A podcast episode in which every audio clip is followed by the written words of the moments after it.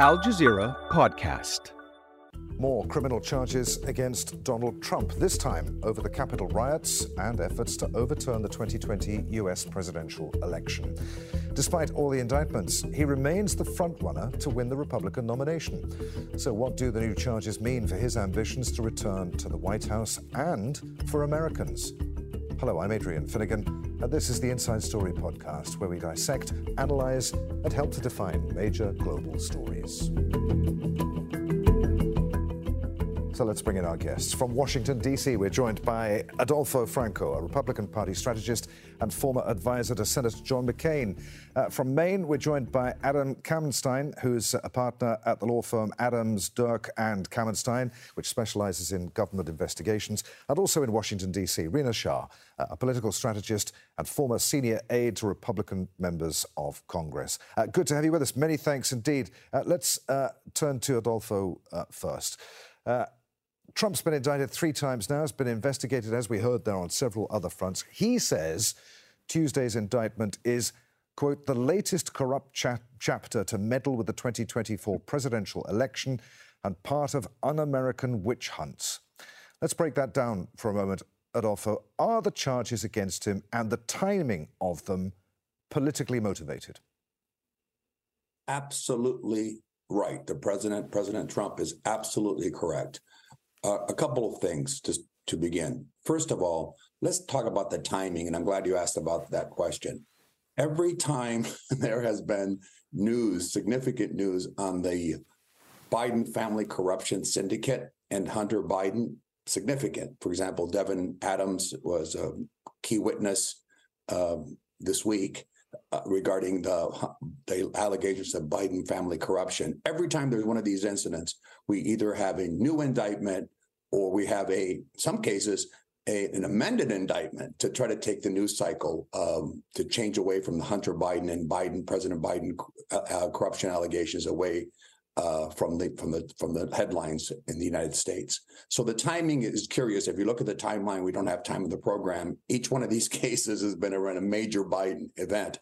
I venture to say there's another indictment coming in Fulton County, and it will be timed again when there's a Hunter Biden or President Biden corruption story. That's the first.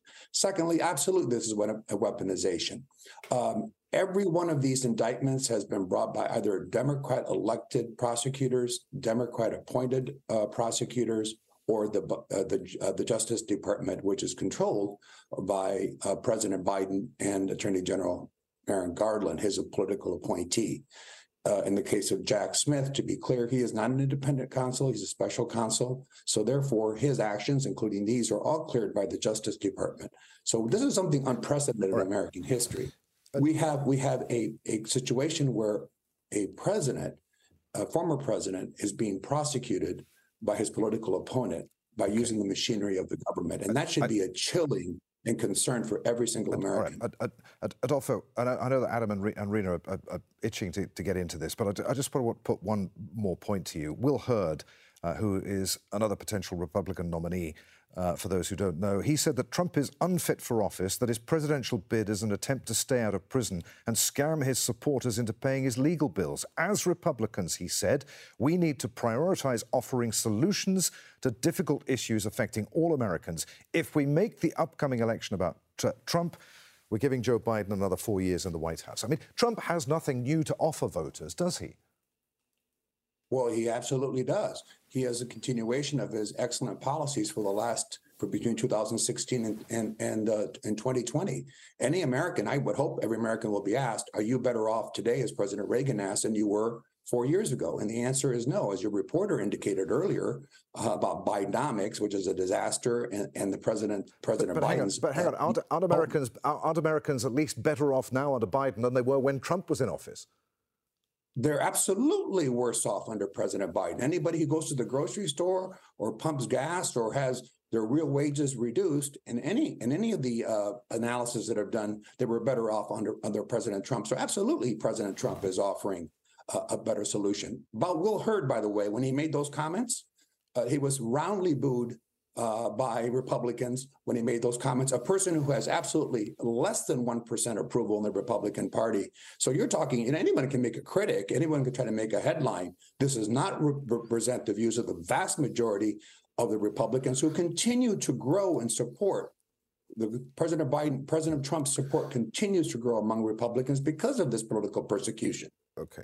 All right. Uh, Rina, um, Adolfo, they're echoing what uh, House Speaker Kevin McCarthy, McCarthy said about uh, Hunter Biden and, and what Florida Governor Ron DeSantis said about weaponization of, of the federal government. What, what do you make of what you just heard? Well, what you, one could argue right now is that this trend towards using uh, our agencies, our independent judiciary, as sort of, um, you know, fodder for saying we are being victimized. That's what I hear right now when Republicans cry out about the weaponization of the Department of Justice. And and look, this can be traced back to even listen uh, listening to James Comey uh, and, and talking about Hillary Clinton. When we talk about the election right now and where we stand with a thrice indicted former president, we're in a very unique moment in history. And so I think we have to understand sort of the conditions we're under right now. Uh, we're in the era of grievance politics. We also are in the era of, of voters voting against someone instead of for someone. And we saw that in twenty sixteen. We saw people vote for Trump as a vote against Hillary Clinton. And now also one thing to really consider here is how Trump is doing his campaign this time around. There's been data released just this past week that shows that one in four donors to Trump's campaign is a retiree. And then also these small donations are all largely going towards helping with his legal bills. It's only a matter of time until that money sort of runs out and can't help his campaign effort and has to continue helping his legal effort. So these are the conditions under which this uh, candidacy, this very unique candidacy of the former president is, is operating under. And then you've got all these sort of what would be called establishment Republicans, people with long resumes in public service saying that they're better than him, hoping, looking for that entryway through which they can make the case of the American public that Joe Biden shouldn't get another chance at the White House. Now, I see it this way. We have a very short set of time until we start to see more of the independent voters um, sort of factor in. Right now, in these polls and in much of these audiences that these G O P primary candidates are going to, you're seeing a lot of the most uh, extreme part of the Republican Party show up. You're seeing the most sort of fervent supporter. You're seeing people who um, are going to stick with the standard bearer no matter what. But what's out there and the vote to capture in order to win the White House, not just the G O P primary, is that independently minded suburban voter in a swing state. And a lot of these are women. And a lot of these women are going to have a hard time stomaching many of the decisions happening in Republican-led state houses across the country. Abortion okay. is going to factor in far bigger of an issue than President Biden's son, Hunter Biden. So we have to okay. talk about these things in a way uh, in which we understand that these are big issues here. Adam, um, to do with the, you know, we were discussing whether these charges against Trump are, are, as the Republicans say, politically motivated. Are they, or, or is is this just the wheels of American justice in motion, where electoral cycles and who might be running for what office at whatever time uh, don't really matter? Yeah. I- Thank you for having me. I, I think to suggest that these charges are political is is somewhat preposterous. If you've read these indictments and you're at all familiar with the American justice system, um, you know, Trump famously said when he announced his candidacy, or shortly after he announced his candidacy back in two thousand sixteen, that he could shoot somebody on Fifth Avenue and get away with it. And I think that's, you know, metaphorically, what we're seeing play out here as a former federal prosecutor that's tried uh, more Uh, criminal cases than I can count. I can tell you that the the indictments here and the evidence alleged is absolutely overwhelming. I wish I had uh, anywhere near this much evidence in the criminal cases that I tried. And that's not just my perspective. That's the perspective on these cases from Republicans that served in his administration.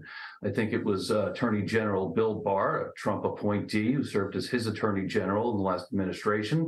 Uh, upon reading the uh, the indictment in the um, uh, the other case with the um, the, the the records uh, the Espionage Act case called uh, you know Trump toast, Uh, others have said there's not only a smoking gun here, but a smoking arsenal. It's just an absolutely staggering amount of evidence in both cases, whether it's uh, w- direct witness testimony, uh, his own statements being audio recorded, uh, video surveillance. It goes on and on. So, Look, so Adam, the law wasn't just created. The laws that he's charged with weren't just created in the past year or two. These laws have been around for a very long time. Adam, and the facts that give rise to these charges were created by Trump. So, yeah. you know, okay. you've got existing laws, criminal laws, and you've got criminal conduct by Trump. You put the two together and that gets you indicted. And that's what's gone okay. on here. And, But, but Adam, Adam, how how does the American justice system rise above all of this this political mud throwing that's going on and the accusations against it that it is being politically weaponized? Yeah, I'm sorry, I, I you cut out a little bit, but I think I heard the question. Look, it's incumbent upon the Department of Justice and the prosecutors to proceed apace without regard to the politics of, of the day. Uh, and that's what they're doing. So you're going to have the political partisans make what they want to make uh, about these charges. The Republicans are going to defend Trump, and the Democrats are going to use them against Trump. And that's just, you know, that's just the way of the world. What Jack Smith and his team in the Department of Justice have to do is proceed without regard, without fear or favor, uh, with respect to Trump's uh, uh, presidential campaign, and, and just proceed as they would in any other case. Uh, and that's what I believe they're doing. Adolfo, what, what do you make of, of what you heard just there? These charges are absolutely yeah. not politically motivated. Right. Let me unpack a lot of what both guests said. First of all, Rina, independent judiciary. No one's talking about judiciary. We're talking about prosecutors, uh, and they have discretion. And they're political uh, individuals. With the professor should note that every one of these has been either a Democrat appointee or an elected Democrat that's bringing these, these prosecutions. Um, this indictment is absolutely ridiculous on its face. It is the January sixth report with some omissions, and I'll tell you the important omissions that were made. It is a you chilling attack on the First Amendment. Because we have an if independent you, judiciary. It, I don't know why we need the it, it, it, it, There's right. a difference between, uh, Rina, let me finish. Yes. Hang on, there's hang a difference between yeah, the judiciary and, yeah, yeah, yeah. and, and so, the prosecutor. You name check me, and you're you're trying to discredit what I said about an independent judiciary. We have an independent judiciary in this country. It's supporters of Trump like you that keep saying that's a Democrat, that's a Republican, that's a Democrat, I, that's a Republican. I, Why? I, did I, Read did the I, Constitution. Did I interrupt the other guest? Did I interrupt Don't the other name guest? Check me. Okay. Okay. Don't look. Check me. Okay. I'll, I'll Adolfo. Fact, Adolfo. Check make make I'll your point. I'll fact check yeah. you. Let, the let fact me is, read the Constitution. We have an to, independent judiciary. If, if, Don't this, try to bring your alternative uh, this, Okay, look, Either we, this we person has a monologue we, or I'm allowed to finish or I won't participate. We can't yeah, all he, talk He always of, does this. He always names well, we cannot have, we cannot have two people with my... Listen, you continue, you continue, you continue, you continue your, you continue your program without me. Do not fact check me. You continue your program without me. Stop, You continue your program without me. We can't talk over each other, and Adolfo has he has gone. Okay, said, well, uh, well, well, Rina, just just make your point quickly, and we'll go back to Adam. Always brings up people's partisan stripes when he talks about the judiciary. You'll see that that's a trend the Republicans are going towards. But in our Constitution, in our guiding documents, we have an independent judiciary in this country. And you see, this is a reflection of how Americans have lost trust in our institutions. And this is something that happened very rapidly under Trump. It didn't start with Trump, but it's something he has really benefited from. And I think Judge Eileen Cannon in Florida, who had Trump's other case, she wasn't as as uh, let me put it this way, defamed as hard as this next judge that's going to be assigned this indictment case, this third indictment, because this is now an Obama-appointed judge. So you'll see Republicans bring this up over and over, and it's really hard for the country because we are, again, we have an independent judiciary in this country. Adam, could Trump face jail time if convicted on any of these charges? You're going to have to explain To, to those of us who, who aren't familiar with the the way that uh, the American uh, justice system works, the way that the political system works. Can he still campaign or take office if he's a criminal defendant? Is there a precedent here, or are we in uncharted territory? Uh, what happens if he's convicted but wins, or, or wins and is then convicted? Yeah, look, there's nothing in the Constitution that prevents somebody uh, under indictment, somebody on trial, or even somebody convicted from running for and holding office in this country. The only thing that would prevent Donald Trump from taking office or remaining in office would be if he was impeached by the Congress.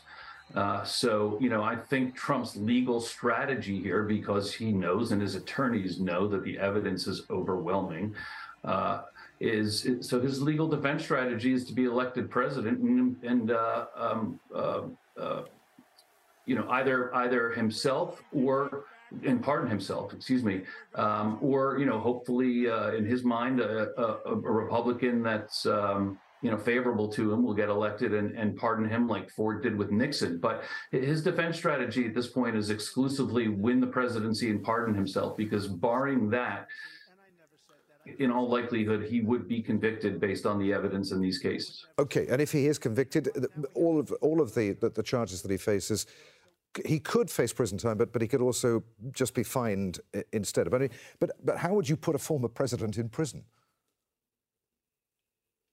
Look, you know, no one's above the law. That's, you know, one of the bedrock principles in this country. Uh, you, you hear a lot about these charges, and they talk about statutory maximum prison terms. Those are kind of, you know, do not exceed numbers in reality. Um, they're not really how how sentences are fashioned. Sentences are fashioned by what are called the United States sentencing guidelines. They kind of inform the judge of, of the appropriate sentence based on a whole host of factors uh, about the, the, the case and the defendant's background. And then on top of that, the judges have a, a pretty broad degree of discretion in fashioning an appropriate sentence. They can't exceed what the statutory maximum sentences are under the under the uh, the criminal laws that the that the defendant's convicted of. And in this case, you know, they're consecutive, and and when you add them up, you know, you're talking, you know, tens of decades of years. But again, that's not how the defendant's sentenced. It's going to be under the guidelines and the discretion of the judge. But when you look at the cases here, the crimes that he's charged with and the conduct that he's uh, alleged to have committed, in all likelihood, if he is convicted of either of these two cases, he will be sentenced to some term of imprisonment. Um, that's, you know, it would be extraordinary if he wasn't, and it would probably be very appealable by the government if uh, if he wasn't sentenced to a term of imprisonment. How has he done it? How how do, how do you sentence a former president to prison, to answer your question? Just like you sentence any other defendant. Rina, you heard us talking to our White House correspondent uh, way back at the beginning of the program, and she was making the point that you have your diehard Republicans, you have your your, your, your dyed-in-the-wool uh, Democrats, but it is uh, the moderate and independent voters who are, who are going to decide the next presidential election. I mean, if it is a Trump-Biden rematch, they're not faced with much of a choice, are they? I mean, what are they going to do? Well, uh, we like to think we have a multi-party system here, but truly we have a two-party system. And so people do choose the major party when it comes time to elect a president, and they get behind it. But more and more Americans are feeling like these parties don't represent them. Uh, look at our congressional uh, approval ratings. They continue to go down year after year. We even feel like our elected representatives sitting in Congress don't represent us. So partisan stripes aside, uh, a Biden-Trump rematch really signals one thing for the country, is that we are in truly uncharted territory. To have octogenarians serving in the White House when the retirement age from coast to coast in the country is anywhere between sixty-one to sixty-seven is just, I, I believe, nonsensical. Uh, I'm an advocate of term limits, but again, I'm also a really big believer in, in following the Constitution. I don't believe in abolishing the Electoral College. I believe our founding fathers didn't think we would have leaders this old, but it's where we are. So it's incumbent upon the parties to do better. And I see the R N C uh, doing something unique this time. The R N C Chair Ronna McDaniel has introduced a pledge. She's introduced criteria um, in, in the form of money or polls, and, and certain polls. You have to poll at a certain percent. She doesn't want these vanity candidacies to become uh, really part and parcel with how we do politics, particularly from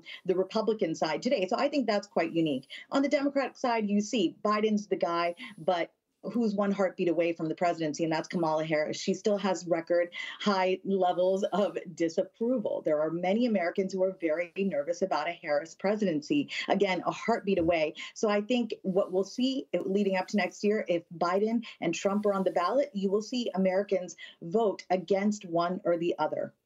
Adam, we, we thought that, uh, that January sixth was... Uh, was... Uh, an incredibly dangerous moment uh, for the, the U S. Things don't seem to have got much, much better since then, even though they are a little calmer. How dangerous a moment is this for U S democracy, do you think? I think it's a very dangerous moment. We're living in, in you know, very dangerous times today. And in particular, uh, you know, given the kind of reactionary tribalism on, on both sides, but, but, you know, you see this with Trump supporters as, you know, his core base day after day. It's like facts just don't get through, right? There is a point of view about what is going on in this country and about this indictment that is, it's just immutable. Um, and if Trump is convicted, and if they believe, you know, those, if they're not persuaded by evidence that is presented at a trial, and it, it doesn't look like anything would persuade them. And if he, so if he's convicted, you're going to have a lot of angry people. And, you know, a good chunk of these people have already shown a proclivity towards violence. So I think that, uh, you know, following a, a, a conviction, we are very likely to see at least attempts at violence. And if our government isn't prepared for it, and if the if the if the media inflames it, and and uh, the, you know, with the internet today, and and, and, and what can be uh, you know, broadcast on that, and the ability to uh, to assemble and and and all those things, it just creates a.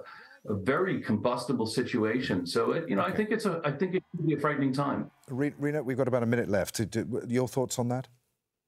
You know, I, I think we are in an era of political violence feeling like it's the norm. But I think after January sixth, twenty twenty-one, uh, at least our federal level leaders have have taken it very seriously. We know political extremism is on the rise, but there are ways to counter it. And I think also in the state houses, you see people taking it very seriously. There's so much misinformation, disinformation. It's going to get ramped up as we get towards general election day twenty twenty-four. But I do see there are some really bright spots here for American democracy, and a form president uh, who is now a private citizen by by virtue of our, doc, our guiding document, the Constitution. He is being held accountable under the full weight of the law. And again, he's not been found guilty, but an indictment is an accusatory document. So let's see where this goes. But I do think it is an important day. Yesterday was a very historic and important day for democracy, because it shows uh, that with justi justice, accountability has to come hand in hand.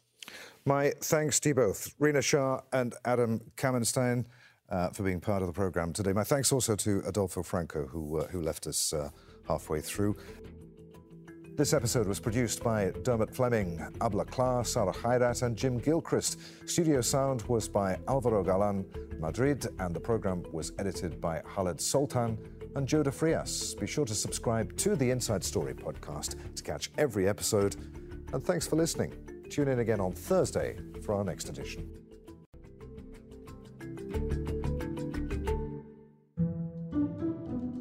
This week on The Take, should we mine the Pacific Ocean to meet the growing demand for electric cars?